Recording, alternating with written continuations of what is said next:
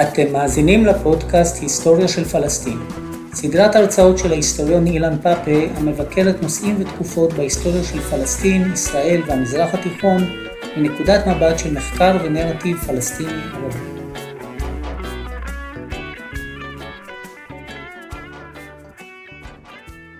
ערב טוב, ברוכים הבאים לשיחה נוספת בהיסטוריה, בקורס בסדרה על ההיסטוריה של ערי פלסטין. אנחנו בפרק הזה נדבר על משפחות ערי הגליל, ובשבוע הבא ננסה להקדיש את ההרצאה לנושא משפחות הנגב. אנחנו בעיקר נדבר על משפחות הגליל המזרחי והמזרחי העליון, משום שכיסינו בשבוע עבר, כשדיברנו על עכו, קצת את האזור של הגליל המערבי. אפתח כרגיל בכמה הערות כלליות לגבי המשפחות והחברה והאוכלוסייה הפלסטינית באזורים האלה, שהם לדעתי הערות חשובות כדי להבין את ההיסטוריה החברתית והתרבותית של, של פלסטין. יש תפיסה מאוד מערבית, שאימצו אותה גם, אימצה אותה גם האקדמיה הציונית הישראלית, בכל מה שקשור למה שאפשר לקרוא לו העיר הפלסטינית, בייחוד באזור כמו הגליל. העיר היא כביכול שטח בנוי, מוגדר בצורה מאוד ברורה, ולכן כל מי ששייך לעיר זה מי שגר בתוך השטח המובנה, ולכן למשל יבואו ויאמרו בטבריה, בתקופת המנדט או ערב הנכבה, מספר היהודים היה גדול יותר, מקצת, אבל היה גדול יותר ממספר הפלסטינים הערבים. התפיסה הפלסטינית, במיוחד עד הנכבה, עד 48', אחר כך גם התפיסה הפלסטינית משתנה בגלל האסון שקרה ב-48' והשינוי הדרמטי שהנכבה הביאה איתו, הביאה איתה. אבל עד לנכבה, הערים הקטנות של הגליל, וזה ערים קטנות, עשרת אלפים עד חמש עשרה אלף תושבים, הם חלק בלתי נפרד מעשרות הכפרים שנמצאים סביבן. זה יכול להיות 60, יכול להיות 70 כפרים. רוב הכפרים האלה במקרה של ערי הגליל המזרחי והגליל העליון, עיקר את שלוש הערים החשובות, צפת, נצרת וטבריה, רוב הכפרים האלה נעלמו בנכבה. אבל עד הנכבה היו שם עשרות כפרים סביב כל אחת מהערים הקטנות הללו, והם היו חלק בלתי נפרד מהמרקם החברתי, התרבותי והכלכלי של הערים האלה. ולכן אי אפשר להבין את ההיסטוריה של הערים האלה מבלי להבין את הסימביוזה הזו, הקשר החזק מאוד בין העיר לכפרים הקטנים שבסביבותיה. והקשר עם הכפרים הוא חזות הכל לגבי היכולת של החברה הפלסטינית באזורים האלה לעמוד מול איתני הטבע מצד אחד, ואיתני האדם, אם אפשר לקרוא לזה כך, מצד שני, זאת אומרת, כאשר באים לכבוש אותם, ה... סליחה, הצלבנים, ואחר כך נפוליאון, ואחר כך המצרים, ואחר כך הבריטים, או בכלל אל מול השלטון הטורקי, ואיפשהו, כמו תמיד בסיפור הזה של המשפחות, אתם שמים לב, כשזה מגיע להתמודדות מול הציונות, רוב ההיבטים האלו, התכונות הללו, והמאפיינים האלה, זו המילה יותר נכונה, המאפיינים האלה, שמאפשרים לעמוד מול אתגרים שכאלה, לא מספיקים במקרה שאתה ניצב מול תנועה של קולוניאליזם התיישבותי בתמיכה מערבית מקיר לקיר, כמו, זו, של, כמו התנועה הציונית. הקשר עם הכפרים הוא חזות הכל לכן. כשהקשר הוא טוב בין המשפחות המובילות בערים האלה שנדבר עליהן, כמה שנספיק היום, על נצרת, צפת וטבריה. הקשר עם הכפרים, כאשר הקשר הוא חזק, אז יש פריחה תרבותית ויש פריחה כלכלית, יש סולידריות שעוזרת להתגבר על רגעי משבר ומצוקה, ואפילו יש איזושהי סולידריות לאומית, כאשר הרעיון הלאומי תופס עם תחילתה של המאה העשרים. וכשאין את הקשר הזה, כשיש סכסוך, כשיש מתח, וכאשר נכנסים לתוך המתח הזה כוחות חיצוניים, כמו הבריטים, כמו התנועה הציונית, אז הסולידריות הזו נפגמת, נהרסת, ומכאן הדרך לחוסר היכולת לעמוד מול האתגר הפלסטיני הגדול ביותר במאה העשרים, האתגר של 48, הדרך הזו חסומה למעשה, והתוצאות, כמו שאתם כבר יודעים, הן הרות אסון. עוד לפני 48, חוסר הסולידריות הזו, היכולת להיכנס בין הכפר לעיר במקומות האלה, היה לו גם קשר לא רק לציונות, אלא גם לקפיטליזם. במובן הזה שהאדמות הפכו לנכס שווה כסף, וכמובן הציונות העלתה מאוד את מחירי הקרקעות, כמו שג'נטריפיקציה עושה היום במטרופולינים גדולים, הציונות העלתה בפי שלוש, פי ארבע את ערך הקרקעות בגלל ה... אתם יודעים למה, והפיתוי היה גדול, וכל מכירה של קרקעות על ידי אנשי העיר פירושה פגיעה קשה מאוד בחוכרים, באריסים, בכפרים, והמתח הולך וגובר, וזה לא מפתיע שבכפרים נמצא צמיחה גדולה מאוד לכל מי שמייצג את הלאומיות הפלסטינית ככוח לוחם ומתנגד גם לבריטים וגם לציונות, ובעיר נמצא ויכוחים יותר גדולים על האם אפשר בעצם, אולי אפשר בעצם להסתדר גם עם הבריטים וגם עם הציונות. אבל מהמאה השמינית ועד לתקופת המדד שכל הדברים הלא טובים האלה קורים, העיר היא המרכז המסחרי, המרכז הלימודי, המרכז התרבותי, ולכן גם כאשר, כאשר הקשר הזה מתנתק, גם היכולת של העיר לספק חינוך ותרבות וכלכלה, גם, גם זו נפגעת. אז השילוב הזה של השינוי בערך הקרקע, יחד עם התוכניות הציוניות להשתלטות, והבריטים הם תמיד בעד הפרד ומשול, אז איפה שאפשר להכניס סכסוך פנימי, למה לא? זה תמיד עוזר לשליטה, זה בהחלט פוגע. אולי לחלק מאיתנו שהם אנשי שמאל, צריך לבוא ולומר, תמיד בכל הדברים הרעים האלה יש לפעמים גם איזשהו היבט אחד חיובי, בעלי הקרקעות האלה לא בדיוק חילקו את עושרם עם האיכרים, וחלק, לפחות בשנות ה-30 וה-40, מסיבות הלא נכונות, נוצר קצת שוויון כלכלי יותר הוגן, הייתי אומר, בין האיכרים למשפחות העשירות בערים האלה, אבל כל זה היה חסר חשיבות, כי ב-48 כל הדברים האלה נעלמו כאילו לא היו. היה ניסיון של ישראל אחרי 48' בעיר היחידה שישראל הסכימה להשאיר, ואם יהיה לנו זמן להיכנס לזה, נצרת, היה ניסיון לחדש, וגם ראשי העיר ניסו לחדש את הסולידריות הזו עם הכפרים המעטים שישראל הותירה סביב נצרת, אבל גם העירייה וגם המדינה לא ממש עבדו קשה על העניין הזה, והשוק, מי שראה את השוק העצוב, השוק בעיר העתיקה בנצרת, יודע כמה השוק הזה, מי שאולי זוכר אותו, בשנות ה-60 וה-70 היה שוק עדיין ער, כי באו כולם מהכפרים למכור שם, היום אין שם כלום חוץ ממשכורות למזכרות לתיירים שבטח מייצרים אותם בסין.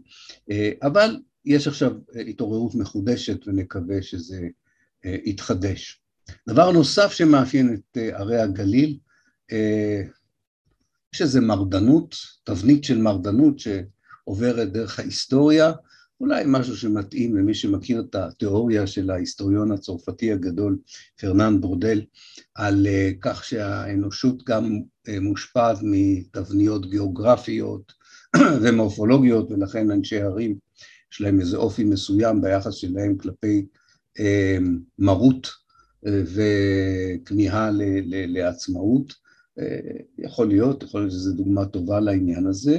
אה, אבל זה בהחלט גם חלק מההיסטוריה של הערים האלה, והרגעים האלה, יש שם תקופות לא קטנות שיש ניסיון לשמור על עצמאות, אה, על בסיס אותה סולידריות ש, שדיברתי. היבט נוסף שיש לערים האלה באופן כללי וגם למשפחות, זה אה, המשפחות הבדואיות. אני מקווה שכולכם כבר יודעים שיש הבדל בין הבדואים בדרום לבדואים בצפון בארץ.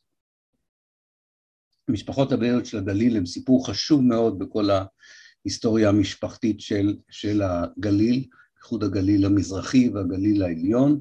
אה, נדבר עליהם קצת יותר אה, אה, כשנדבר על צפת. רק הערה אחת על הדרך שבה חלק מכם אולי היה אפילו חשוף לכך, האופי החברתי והכלכלי של ה...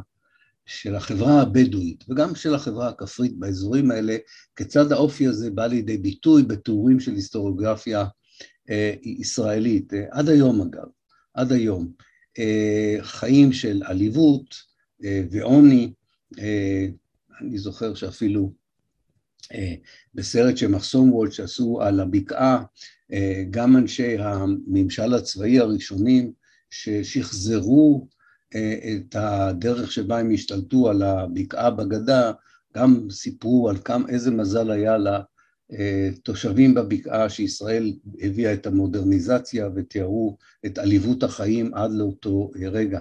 וכל הסיפור הזה ש, ש, שמתייחס לשנות ה-20 וה-30 לפחות, צריך לזכור שבכל העולם כולו, באזורי הכפר לא היו תנאים הרבה יותר טובים, וכל האזור עבר פה תהליך של מודרניזציה, יותר, הייתה קורית מהר יותר, הייתה קורית לאט יותר בלי הציונות, היא הייתה מתרחשת, כך, גם כך וגם אחרת, כך שגם זו נקודה שחשוב להזכיר אותה, והדבר האחרון שנזכיר, שלא נספיק לדבר עליו, המשפחות אה, אה, של צפת וטבריה נעלמות, או לתוך הפליטות הפנימית בישראל, או לתוך הפליטות הפלסטינית הכללית, אני מקווה שזה מאוד ברור. אה, המשפחות של נצרת לא נעלמות, אבל מתווספות אליהן משפחות של הפליטים הפנימיים שמקימים, אה, אה, שמקימות שכונות בנצרת, למשל, על שם הכפרים שמהם הם גורשו, כמו שכונת צפפרה שניצבת מול הכפר ספוריה, היום מושב ציפורי, שכונת ג'בל מעלול, שנמצאת מול הכפר אה, אה, מעלול. זה יחסים אה, מאוד מורכבים בכל כפרי הגליל והגליל המערבי, המזרחי והעליון. אוכלוסייה שהייתה במקור עירונית הופכת להיות כפרית ואורחת בכפרים שישראל לא מגרשת. ישראל בין 48 ל-54 מערבבת בכוונה את האוכלוסיות האלה אה, כדי ליצור גם מתח אה, ביניהם. אה, הכפר שעב, חצי ממנו מורכב מפליטים שישראל הביאה מעמק החולה ב-49. לפעמים זה עובר בשלום, לפעמים זה יוצר מתחים. למשל, ראש העיר האחרון של נצרת בהחלט ניצל את התחושה של לא מעט משפחות של פליטים פנימיים שהם לא זכו להיות בנצרת באותו מעמד כמו המשפחות הוותיקות כדי אה, להגביר את כוחו בבחירות האחרונות. בואו נדבר קצת על המשפחות של נצרת. כנראה אה, לפני שהתחלנו את ההרצאה היה דיון מאוד מעניין שארז נדמה לי התחיל אותו על אה, לכבוד הקריסמס, על, על ישוע. כנראה אז נאמר ככה מאז ימי יהושע לפחות בעיר נצרת אה, היא בעיקרה עיר אה, אה, נוצרית. ההיסטוריונים הפלסטינים קצת פחות מתעניינים בהיסטוריה של העיר הזו לפני המאה השביעית. כמובן עם בוא האסלאם זו ההיסטוריה הפלסטינית שמעניינת את פלסטין. הארץ מחולקת למחוז פלסטין ומחוז ירדן, ז'ונד פלסטין וז'ונד אורדון. ז'ונד אורדון במחוז ירדן רוב הגליל המזרחי משתייך אליו ומתחילים גם להופיע כמובן משפחות מוסלמיות לצד המשפחות הנוצריות, אפשר להגיד שכבר אלף שנה בעיר נצרת חיים נוצרים ומוסלמים זה ליד זה. המספ... יש שינוי מעניין במאה ה-18 כאשר מתחילות להגיע משפחות אורתודוקסיות, שרבים מצאצאיהם נמצאים עד היום איתנו בנצרת, הם מגיעים ובעקבות כך גם גדלה ההשפעה הרוסית, השפעה מאוד חיובית אגב בחלק מה... מההיבטים של העיר, למשל הם פתחו את המכללה שנקרא מוסקוביה, שהייתה בית מדרש לשפה ותרבות ולשון שלא רק חלק מגדולי הסופרים הפלסטינים ולימים גם הסופרות הפלסטיניות עברו דרכו, אלא גם הסופרים של, והסופרות של חלק מהאליטה התרבותית של לבנון דאגו לשהות שהות מסוימת במכללה הזו בשל השם שיצא לה על איכות ההוראה והמחקר שבה. גם הלטינים מגיעים כמובן עם הקשר, כמובן האפיפיור ברומא לא יוותר על נוכחות בנצרת. העיר נעשית עיר מחוז בימי המנדט, שם יושב מושל המחוז של הגליל, בסוף המנדט יש שם 12 אלף איש, האוכלוסייה או מוכפלת לפי סטטיסטיקה אחת, או נוספים אליה לפחות עוד 50 אחוז של פליטים פנימיים, והיחס בין מספר המוסלמים למספר הנוצרים משתנה, והרוב נעשה מוסלמי עם, השנים. כאשר רוצים לצייר איזה מפה של המשפחות החשובות בעיר, וגם זה נכון לגבי צפת וטבריה, אחד הדברים שאנחנו יודעים לעשות הוא להסתכל על אה, גוף מסוים שניהל את הערים האלה אה, ערב הנכבה. הגוף הזה נקרא הוועדה הלאומית, או הלז'נה אל-קאומיה, הוותניה, בערבית. אה, הוועדות האלה כבר הוקמו בשנת 37' במרד הערבי אה, של אותם שנים, וגם ב-37' וגם ב-47' הם ייצגו את, לכל משפחה מכובדת היה נציג בוועדה, והם היו אמורים לנהל את העיר לצד העירייה במצבי חירום.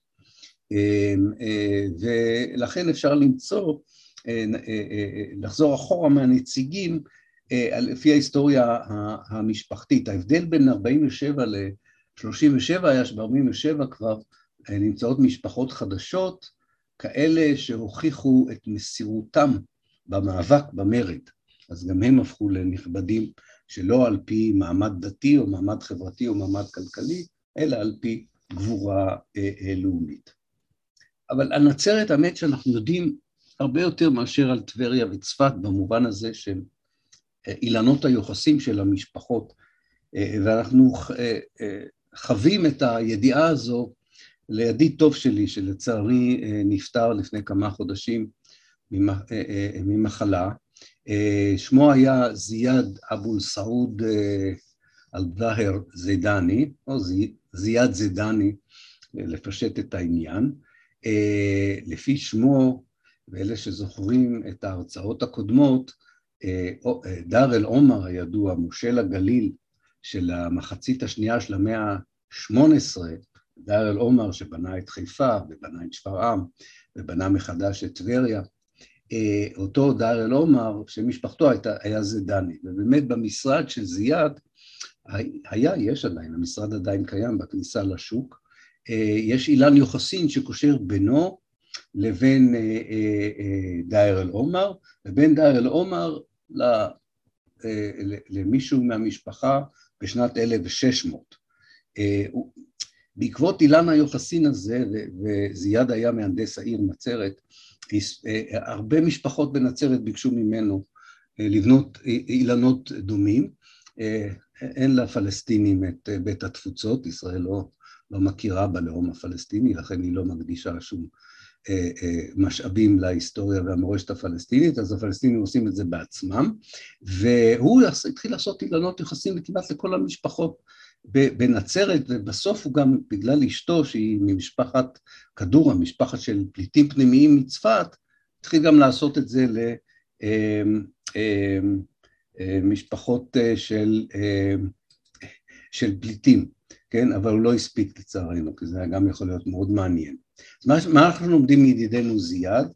אה, שבאמת יש משפחה אחת בנצרת, שהיא המשפחה הכי ותיקה, אה, היא משפחת ימין, אה, הם כבר היו שם מהמאה החמישית כנראה, משפחה טורקמנית במקור, שסלאח א-דין אל-איובי, שסילק את הצלבנים, סילק גם את הנוצרים מנצרת, הם חזרו אחרי הגירוש, אה, והם אה, הופכים להיות משפחה מאוד חשובה במאה ה-17 בכלל, לבנון, אה, נצרת פורחת במאה ה-17, בעיקר בגלל הקשר עם, עם שליטי דרום לבנון, שחלקם דרוזים וחלקם מתנצרים, חלק מהדרוזים התנצרו והפכו למרונים, וככה מתחילים לבנות את הכנסיות הראשונות ברובע הישן ביותר שיש היום בנצרת, הרובע הלטינית.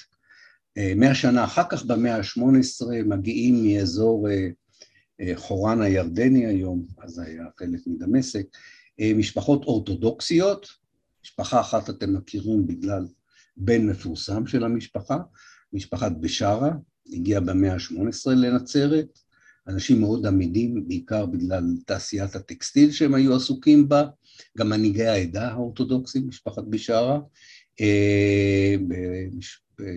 תקופת המנדט ראש המשפחה היה אדם בשם נחלה בישארה.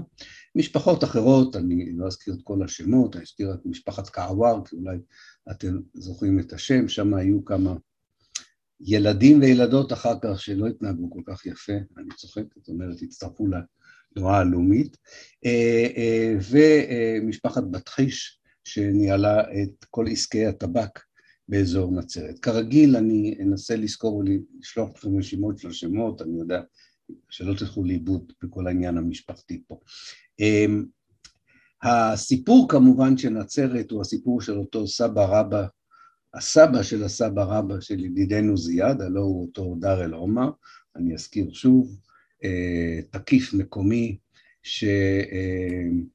אה, עולה לגדולה במחצית השנייה של המאה ה-18, הצרפתים קוראים לו מלך פילסטין, אה, הוא בעצם מצליח הרבה זמן לשמור על עצמאות ואוטונומיה, אדם שהאמין ביחסים טובים מאוד בין אה, נוצרים, יהודים ומוסלמים, קשר קשרים טובים עם אירופה, אולי עוד נחזור, נחזור אליו אם, אם נספיק, כשנגיע אה, לטבריה, אם לא נגיע לערים האחרות בשבוע הבא, אין מה למהר בסיפור הזה. אה, הוא אגב מזמין, הוא, הוא רואה שהמרונים לא נוכחים בעיר אז הוא גם מזמין אותם, הוא ממש אהב אה, ערים אה, מגוונות מבחינה דתית.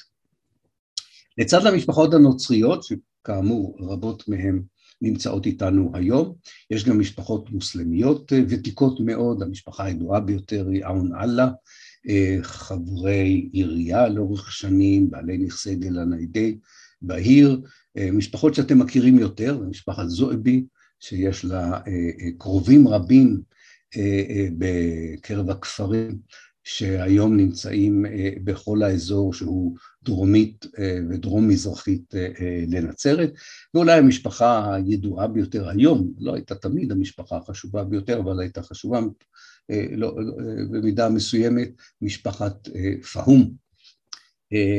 בנו יוסף פהום היה ראש העיר האחרון של נצרת בתקופת המנדט. עדיין אתם יכולים לבקר את הבן של יוסף, שהוא כבר די זקן, הוא יושב בבית הכלייה, יש, יש בית כלייה של פהום ברחוב הראשי של נצרת, קצת אחרי הכניסה לשוק, תוכלו לראות את הקפה פהום. הוא תמיד יושב שם ומוכן לספר לכם את ההיסטוריה של המשפחה. יש גרסה משפחתית מאוד מעניינת, אין סיבה לכפור בה, אבל היא מעניינת, שבמקור קראו למשפחה הזו בשם אחר, אתם זוכרים את הסיפור של משפחת רודיה שהפכה להיות משפחת החוסיינים בירושלים, פה מדובר על משפחה בשם אלניני, שבשנת 1785 ראש המשפחה ההיא, עבדאללה א-נימי, מתבקש על ידי מושל עכו לבנות מסגד חדש בנצרת, הוא נקרא המסגד הלבן, והוא עד היום קיים בשוק, המסגד הזה, ובעקבות ההתפעלות מהמסגד שהוא בנה, הופכים אותו לאחד מהאנשים החשובים בעיר נצרת, הוא מתנגד לכיבוש המצרי, אני אחזור עוד פעם, מדי פעם אנחנו נתקלים בשנים האלה של הכיבוש המצרי, 1831 עד 1840, הוא מתנגד לכיבוש המצרי, מגלים אותו לקהיר, ושם הוא הופך להיות אחד מהחכמים החשובים באל-עזר, ומקבל את הכינוי פהום, המבין קול, אפשר לקרוא לזה בתרגום חופשי שלי, והוא קבוע עד היום בצד המערבי של המסגד הלבן, זה מסגד קטן, אם תעלו אה, ברחוב הראשי של השוק הישן בנצרת, בצד ימין תגיעו למסגד, זה הקדש שעד היום משפחת פהום מנהלת אותו, ויש שם מוזיאון מאוד נחמד וגם ארכיון שמאוד עוזר לנו ההיסטוריונים בשחזור העיר, אה, ההיסטוריה של העיר נצרת. יש לעיר, לצד אחר גם למשפחת פאום, הם היו בעלי קרקעות גדולים, בייחוד בכפר אינדור. דיברתי על הסימביוזה קודם, על הקשר החזק בין הכפר לעיר ובין הסולידריות שהייתה והפסיקה בעקבות הפיכת הקרקעות לערך שווה כסף, ובעיקר בגלל ההתיישבות הציונית, ההתנחלות הציונית במקום, ו... הפאומים אה, לא תמיד אה, שומרים על אנשי אנדור, והמתח הולך וגובר בין אנשי אנדור למשפחת פאום, ולמרות שכולם ב-47 אה, מבינים שהם צריכים להגן, להגן על העיר מפני ההגנה ואחר כך מפני צה"ל, הם לא מצליחים לשתף פעולה, אנשי הכפר והכפרים מסביב ואנשי העיר,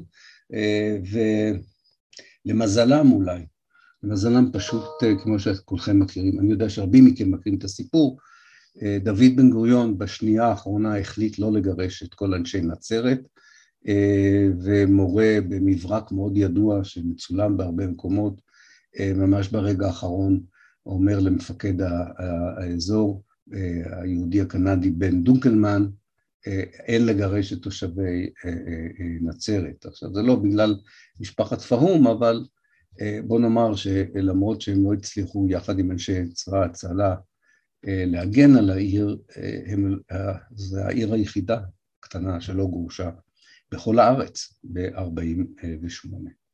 בוא נאמר משהו על צפת, סיפור אחר לגמרי מנצרת, צפת של המאה ה-16 בכל ספרי המסעות נחשבת לעיר הכי חשובה בארץ, עיר יהודית וערבית, אה, עם יחסים מאוד טובים בין שתי הקהילות, אה, יש פריחה במאה ה-16, ואז מגיעה המאה ה-18 עם אסונות אקולוגיים אחד אחרי השני, אה, וגורמות, האסונות האלה גורמים לעזיבה של תושבי העיר, והם רק מתחילים לחזור במאה ה-19, יש פריחה מאוד מאוד רצינית.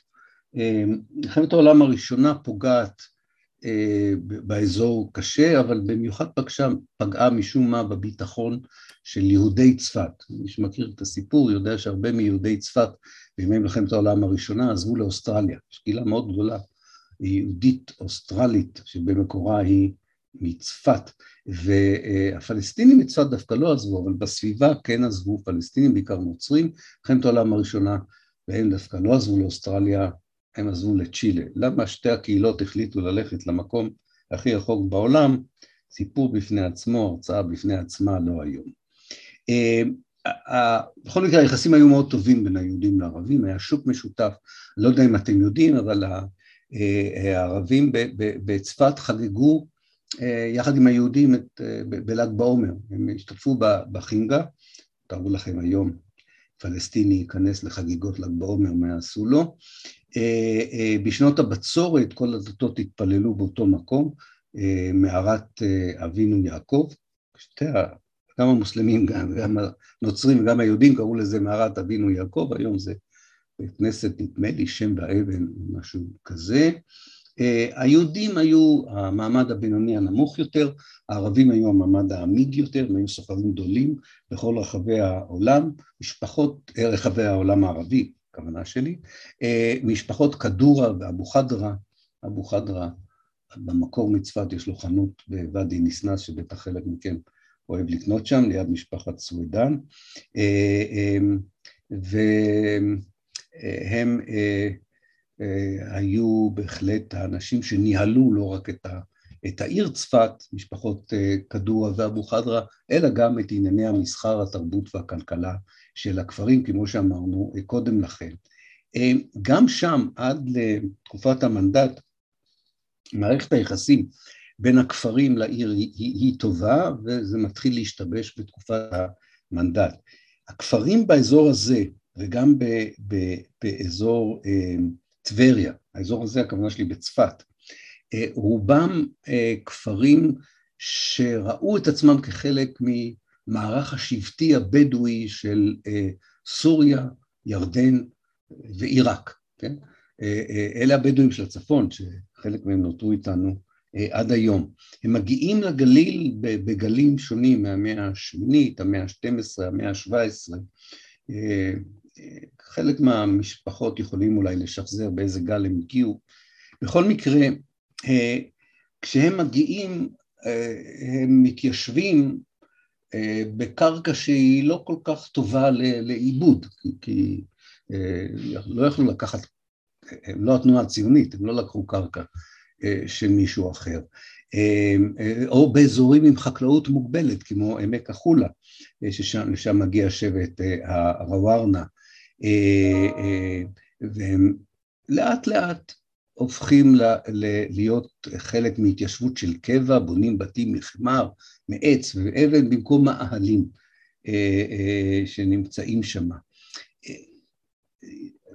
נכבדי צפת, שלא בטובתם אולי, היו בעלי אדמות באזורים שהבדואים התחילו להתיישב בהם אה,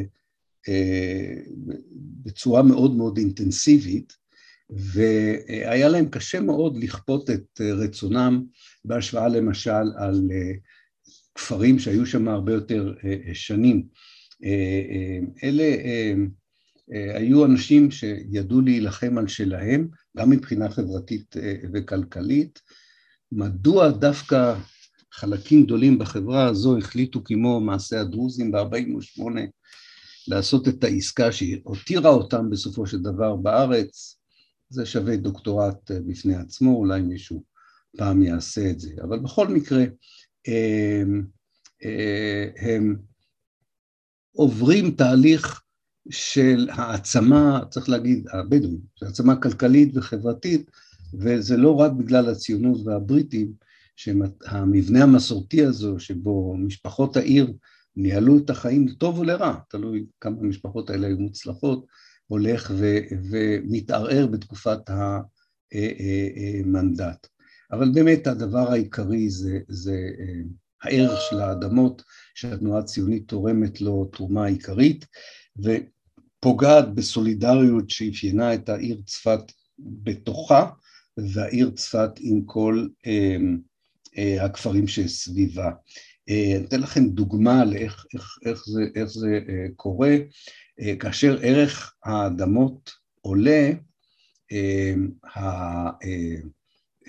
הבדואים רוצים להתכחש לחלק מהעסקאות שהם עשו עם משפחות חשובות, למשל בעיר צפת. זאת אומרת, הן רוצות, הן מבינות שהקרקע שהם קנו שווה, שווה הרבה יותר ושהתנועה הציונית מעוניינת בכך, וכדי לשכנע אה, לקבל עצמאות על הבעלות על הקרקע, הם מתחילים להיכנס למשא ומתן עם המשפחות, אה, או לקבל כסף או לקבל בעלות אה, על שטחים גדולים יותר.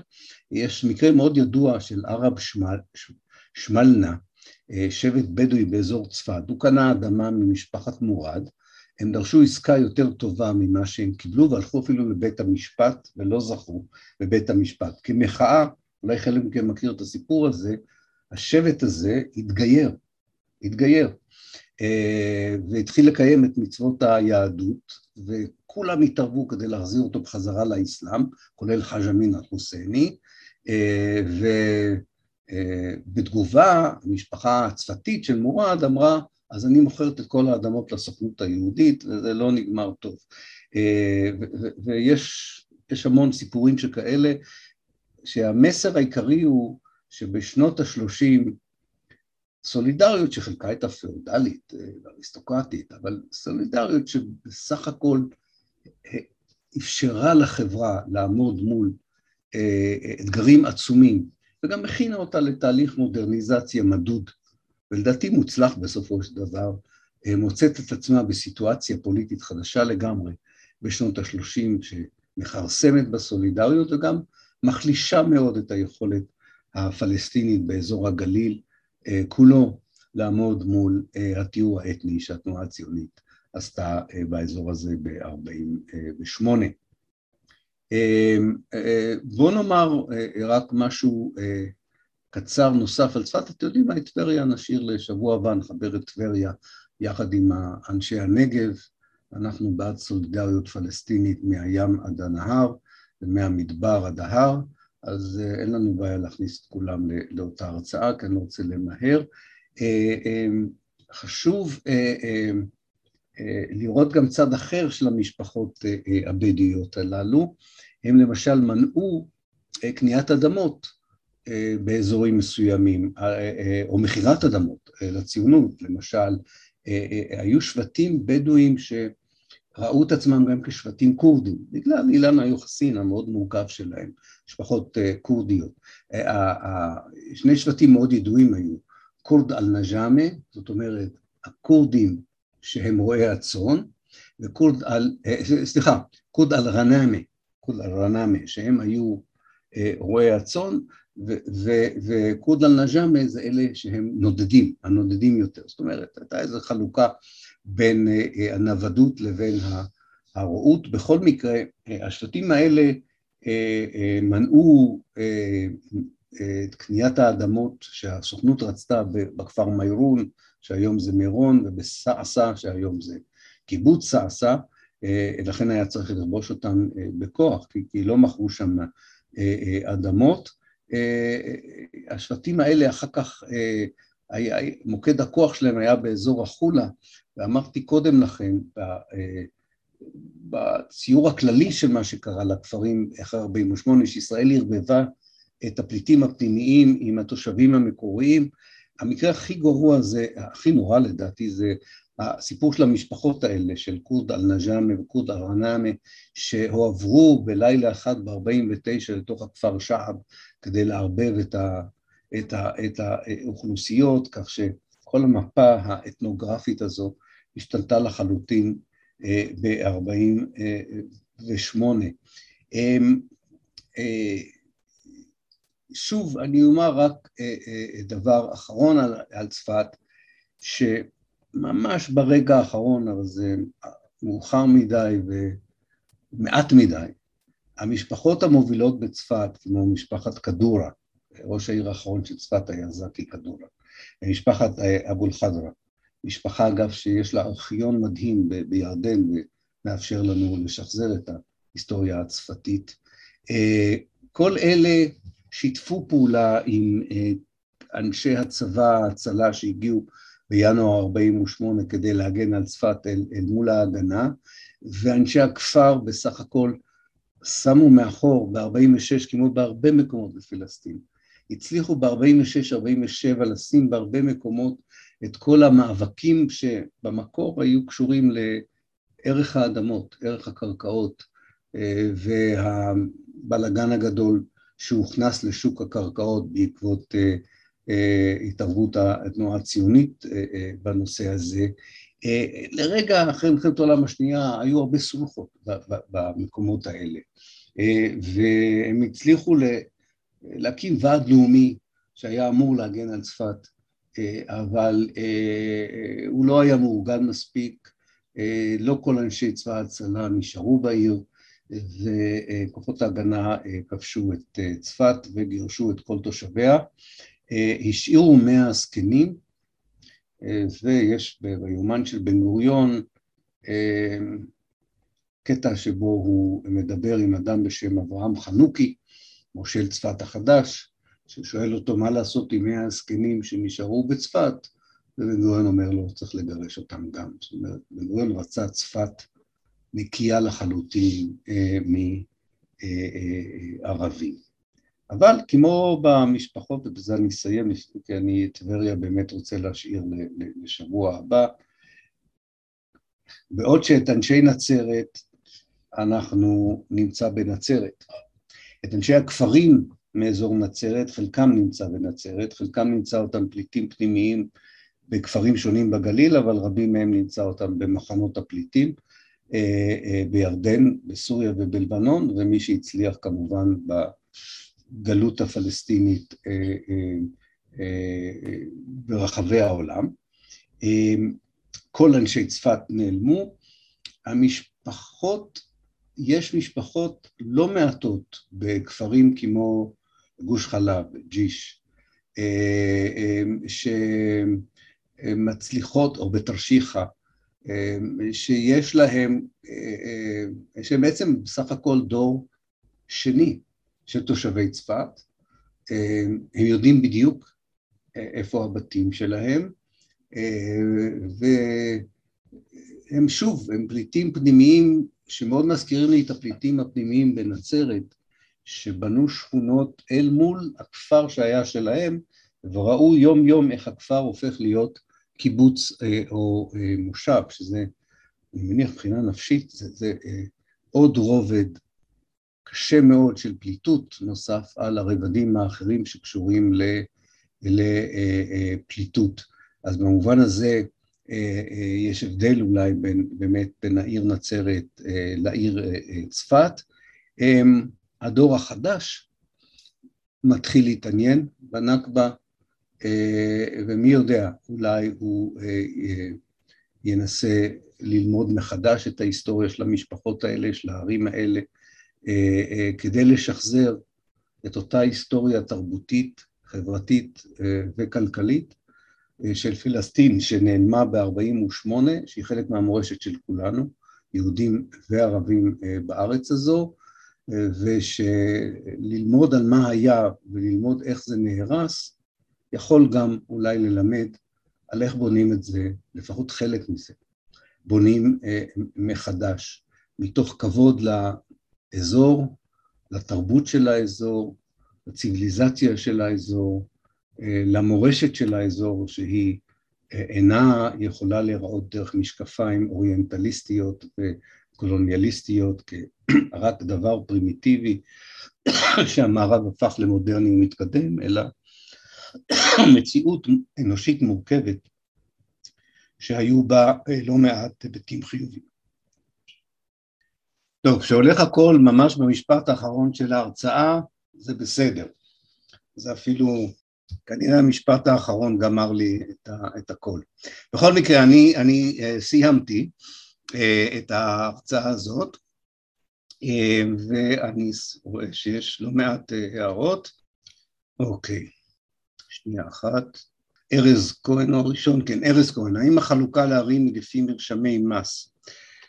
אני אה, רוצה לדבר יותר על נושא המס כשאני אדבר על טבריה, אה, משום שכל נושא חכירת המיסים וגביית המיסים לאורך כל התקופה העות'מאנית, אגב גם לפני כן, בתקופה הביזנטית, היא היבט מאוד חשוב של ההיסטוריה של הערים הללו, העוצמה של המשפחות הללו, אה, וחלק באמת ממרקם היחסים שכמובן אה, לא רלוונטי לתקופת המנדט, אבל הוא רלוונטי עד 1917. למשל דאר אל עומר שהזכרנו אותו, ואני אדבר עליו הרבה יותר בשבוע הבא כשאדבר על טבריה, דאר אל עומר בונה את כוחו בהיותו חוכר מיסים. מה זה חוכר מיסים? הוא גובה מיסים בשביל האימפריה.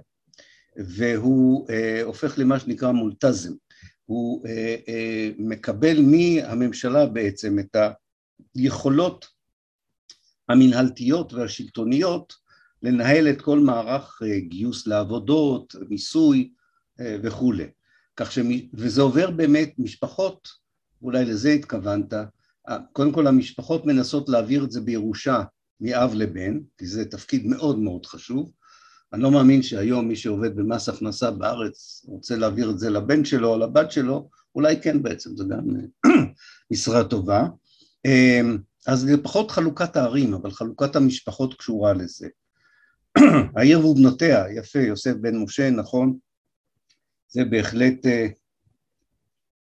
תפיסה מקראית, אגב אנחנו מכירים את זה מלבנון, אנחנו מכירים את זה ממצרים, אנחנו מכירים את זה מצפון אפריקה, ולכן הבריטים מכניסים את הרעיון הזה של העיר והכפר, כמו הרבה דברים אחרים, כל מיני דיכוטומיות, כל מיני אה, ניגודים, סליחה, כל מיני ניגודים שתפסו אולי באירופה, אה, אבל לא היו רלוונטיים, אה, אבל הם עזרו להפרד ומשול, כל דבר שהיה אפשר להפריד, הם האמינו שהוא עוזר גם למשול.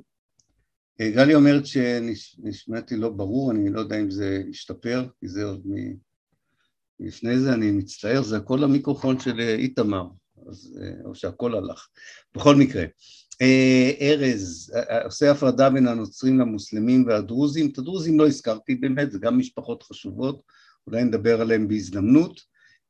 אני חושב שכן, המשפחות המוסלמיות והמשפחות הנוצריות הן בעלי היסטוריה שונה.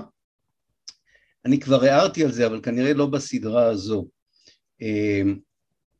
זה משהו שהוא שווה הרצאה, אולי אפילו סדרה בפני עצמה, וזה מערכת היחסים בין העדות. בין העדות השונות, לא רק בין נוצרים ומוסלמים, גם בין העדות הנוצריות השונות וגם בין קבוצות מוסלמיות אה, שונות. אה, כאשר האימפריאליזם והקולוניאליזם האירופאי מגיע לפה, הוא מחליט שהחלוקה הדתית היא נוקשה, שזו זהות מאוד מאוד חשובה שלא ניתן אה, להפר אותה, וזה עוזר מאוד לשלוט כי אתה רק צריך להיות בקשר עם ראשי העדה, ואם עדה אחת עושה לך בעיות, אתה קושר את עצמך לעדה שאתה מאמין נמצאת במאבק איתה. היסטוריונים מאוד רציניים, כבר שלושים וארבעים שנה, שברו את, המזרחנות אה, הגרועה הזו, שלא מעט היסטוריונים בארץ היו שותפים לה. אה, באמת שברו אותה, והם הראו שהזהויות האלה הרבה יותר גמישות, אה, אה, הרבה יותר אה, מסוגלות להתאים את עצמם למציאות חדשה והן בכוונה גמישות במובן הזה שחשוב לי להיות מרוני, חשוב לי להיות דרוזי אבל אני יכול להיות גם משהו אחר אם צריך ואני יכול להיות ברגע של סולידריות ולקבל מאזן כוחות מסוים וכולי. כל עוד לא מתערב מישהו ומנסה להעצים קבוצה אחת על חשבון הקבוצה אה, אה, השנייה, או, נותן להם תחושות שהם בעצם משהו שהם לא. אה, ראינו את זה באפריקה, ראינו איך הבלגים והצרפתים ברואנדה יצרו כביכול זהויות שבטיות של אנשי אדמה מול אנשי צאן, ראינו, וחימשו את האנשים וראינו כיצד זה נגמר. עידית, נוכח כאן בין לפליטים למעלול, יפה, אה, כן, אני יודע אפילו מי זה, אז אה, אה, זה, תודה שאת מזכירה לנו. יוסף, מהיכן הגיעו האורתודוקסים לנצרת? אז כנראה, אולי זה אחד הדברים שנבלעו בכך שהקול שלי לא היה ברור. הם מגיעים ממה שאפשר לקרוא לו החורן הירדני, זאת אומרת, אנחנו יודעים שהחורן הוא חלק מסוריה היום, אבל יש לו חלק יותר דרומי בתוך אה, ירדן של היום. ו, ובאזור הזה אה, היו גם הצ'רקסים וגם האורתודוקסים, והם אה, מוזמנים אה, אה, אה, על ידי הכנסיות השונות להגיע לנצרת. אה, אה, זאת אומרת, יש איזה מסלול שלא אכנס אליו, שקשור להיסטוריה של רוסיה אה, והקווקז, ואנשים לאט לאט עושים את דרכם במהלך המאה ה-18 ואחר כך במהלך המאה ה-19 מרוסיה, בסופו של דבר מגיעים ושומרים, כמו היהודים שהגיעו מברית המועצות, שומרים על הדת האורתודוקסית. כשהם מגיעים לפה. ארז, במאה ה-18 הייתה עלייה גדולה של עולי רגל ורצון לשליטה באזור לאחר חלשות האימפריה העות'מאנית. זה נכון, אני חושב שבעיקר זה נכון לגבי המאה ה-19 וזה גם מוביל למלחמת קרים ב-1854, כאשר באמת הרוסים, הצרפתים, הפרוסים, האוסטרו-הונגרים, כולם נאבקים פה וכמובן משתמשים בעולי הרגל כחלק מהרצון לשלוח דריסת רגל. אבל האורתודוקסים שהגיעו לנצרת לא, לא נשלחים על ידי רוסיה. הם יוצרים אחר כך קשר עם הכנסייה הרוסית, אבל הם מגיעים לפה בגלל שאנשים זזו בתקופות האלה ומגיעים לכאן. חנה ספרן מספרת לנו שיש סיור לאיקרית ביום שבת, יום שנה מחיקה לכפר, בערב חג המולד, ומספרת את כל הסיפור על הקורא איקרית, ומי שרוצה יכול לקרוא את זה גם אצל, בהודעה של חנה, וגם יש אצל חנה בהודעה של הלינק לזוכרות גם לגבי האירוע, ואני מניח גם לגבי ההיסטוריה. וארז מציע לחנה לשלוח את הפרטים לסיור בקבוצת הוואטסאפ.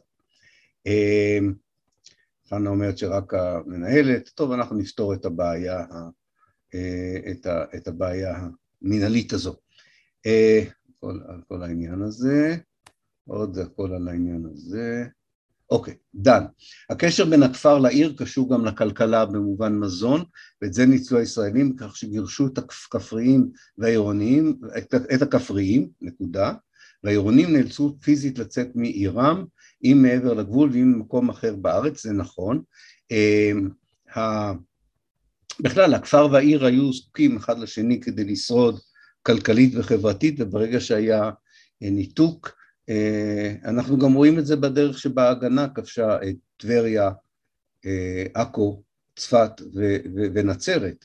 כמו שאתה אומר, דן, קודם כבשו את הכפרים, לעניות דעתי הייתה גם שיטתיות במעשי הטבח, לא במקרה היה טבח בעין זיתון ליד צפת, טבח בכפר סלאח א-דין ליד חיטין, ליד טבריה, אני חושב שהיה קשר גם לעניין הזה כדי להקל על גירוש האוכלוסייה העירונית. עד היום קיימת פלאחים מול נוודים ובדואים, זה, דירז'ת, זו דוגמה טובה, עד היום נפרדים משאר בדואי הדרום. כן, אני, אני רק, זה נכון שחלק מההיסטוריה הזו היא היסטוריה עתיקה של מימי קדם אולי, בין נוודים ל... לרועים, אבל חשוב מאוד להזכיר שאנחנו מדברים פה כבר על 300 שנה שהאנשים האלה הם לא רואים. כך שזה קצת, שוב, זה הסיפור הישראלי, לקרוא להם בדואים. הם, הם, לא, הם לא יותר בדואים משאר התושבים, כן? העניין הבדואי פה זה, שוב, זה הפרד ומשול ישראלי, אבל נניח לזה שלצערי חלק מהקבוצות בעצמם מפנימות ומקבלות את הזהויות הללו, כן? אבל אם אתה בודק את, את, את, את ההיסטוריה, בגלל שהזהויות האלה היו יחסית גמישות ומלאות חורים, אם אפשר לקרוא לזה ככה, היו אין סוף נישואים בין הדתיים, אם אפשר לקרוא לזה ככה, כן? ו, ו, ולכן זה היה רק חלק מהזהות, זה היה רק חלק מהחיים, בעוד שאני למדתי, כשלמדתי BA בהיסטוריה למזרח, של המזרח התיכון באוניברסיטה העברית, לימדו אותי כאילו זה היה חזות הכל, אם בכלל הזכירו את הפלסטינים, כן? הם בדרך כלל לא היו קיימים בהרצאות של המרצים להיסטוריה של המזרח התיכון, לא היו פה פלסטינים, הם רק הופיעו כאשר הם ברחו ב-48, לא ברור מי הם היו, אבל הם ברחו ב-48, אבל עד אז הם לא היו קיימים. אבל אם כבר היו קיימים, אז הם היו קיימים עם מגירות שלא היה להם קשר, אחר כך גיליתי, למציאות עצמה.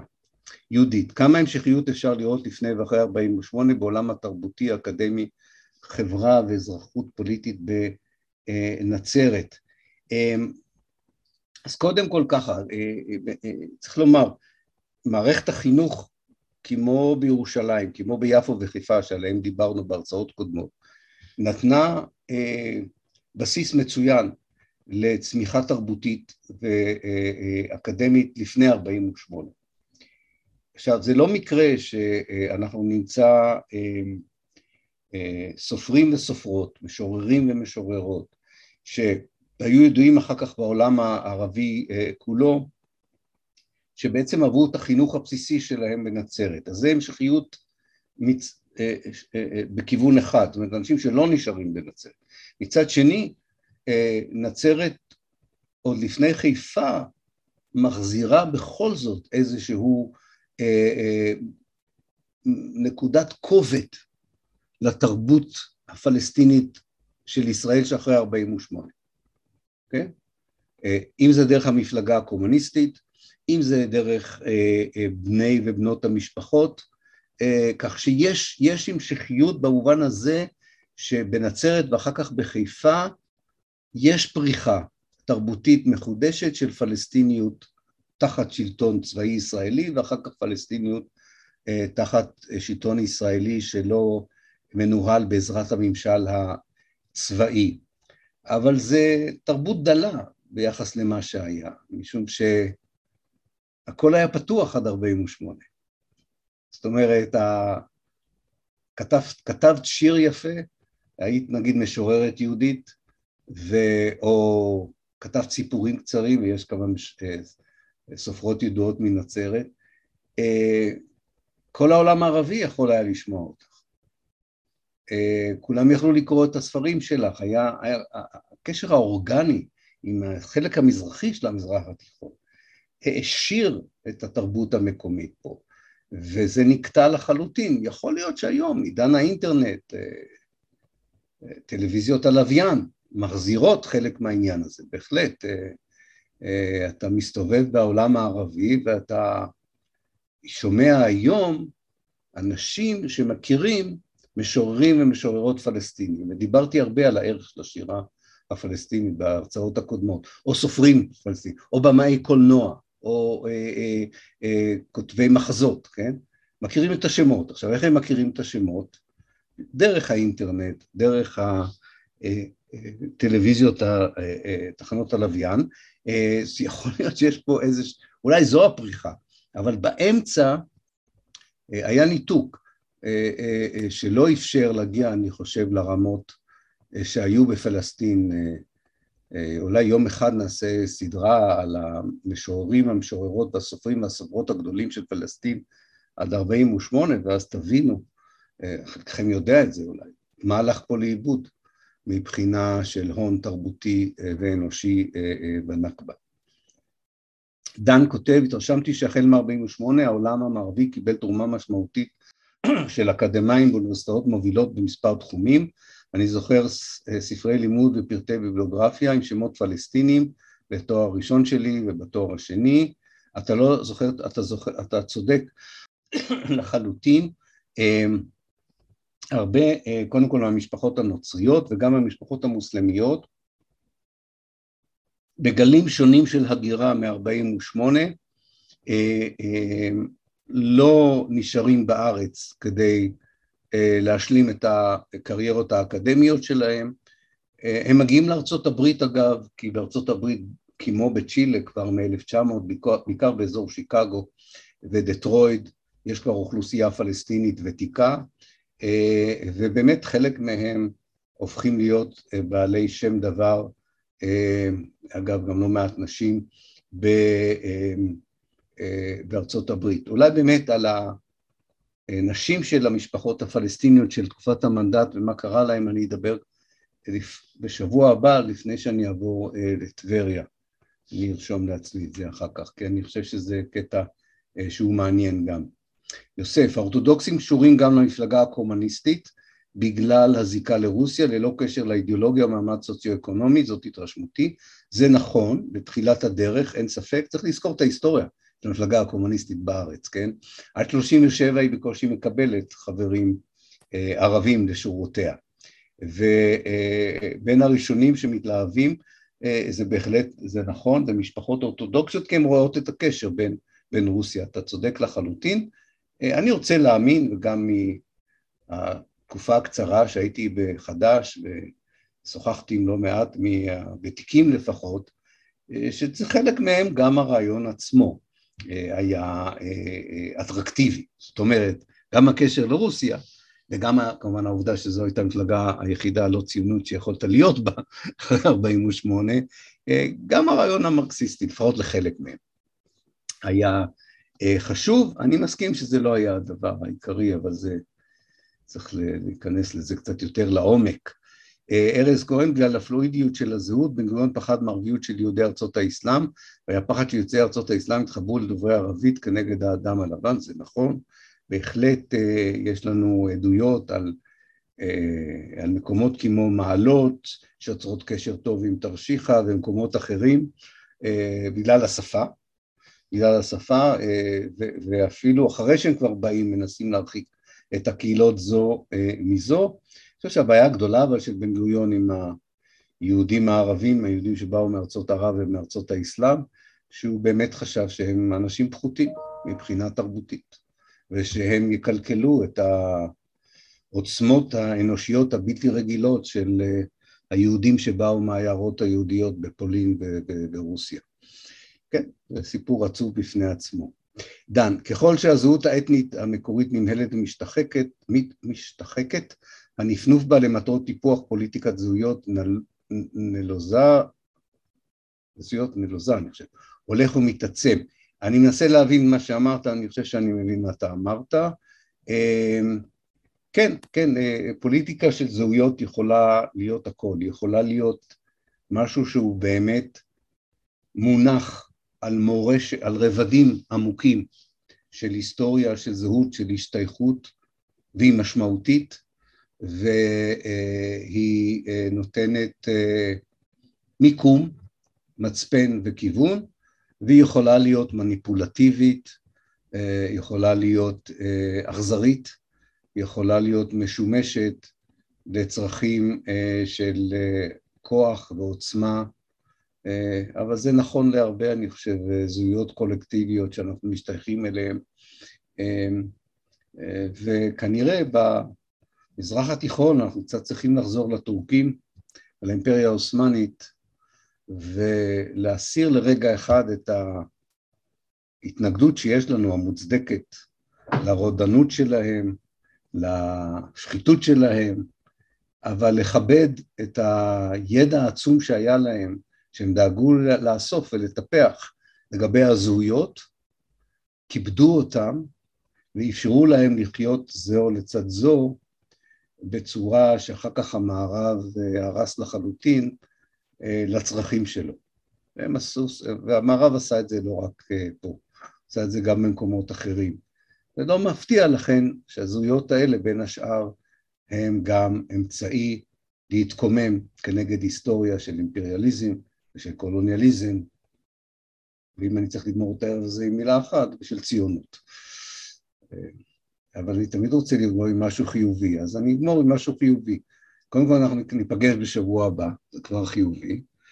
אה, ודבר שני, אה, אנחנו נספר בשבוע הבא גם על היחסים הטובים שהיו בין יהודים לערבים בטבריה, כדי שאולי אה, לאט לאט ניצור לעצמנו גניאולוגיה, זאת אומרת היסטוריה של שותפות שעליה בימים טובים של אופטימיות אפשר להאמין שאפשר אולי לשחזר אותה בעתיד.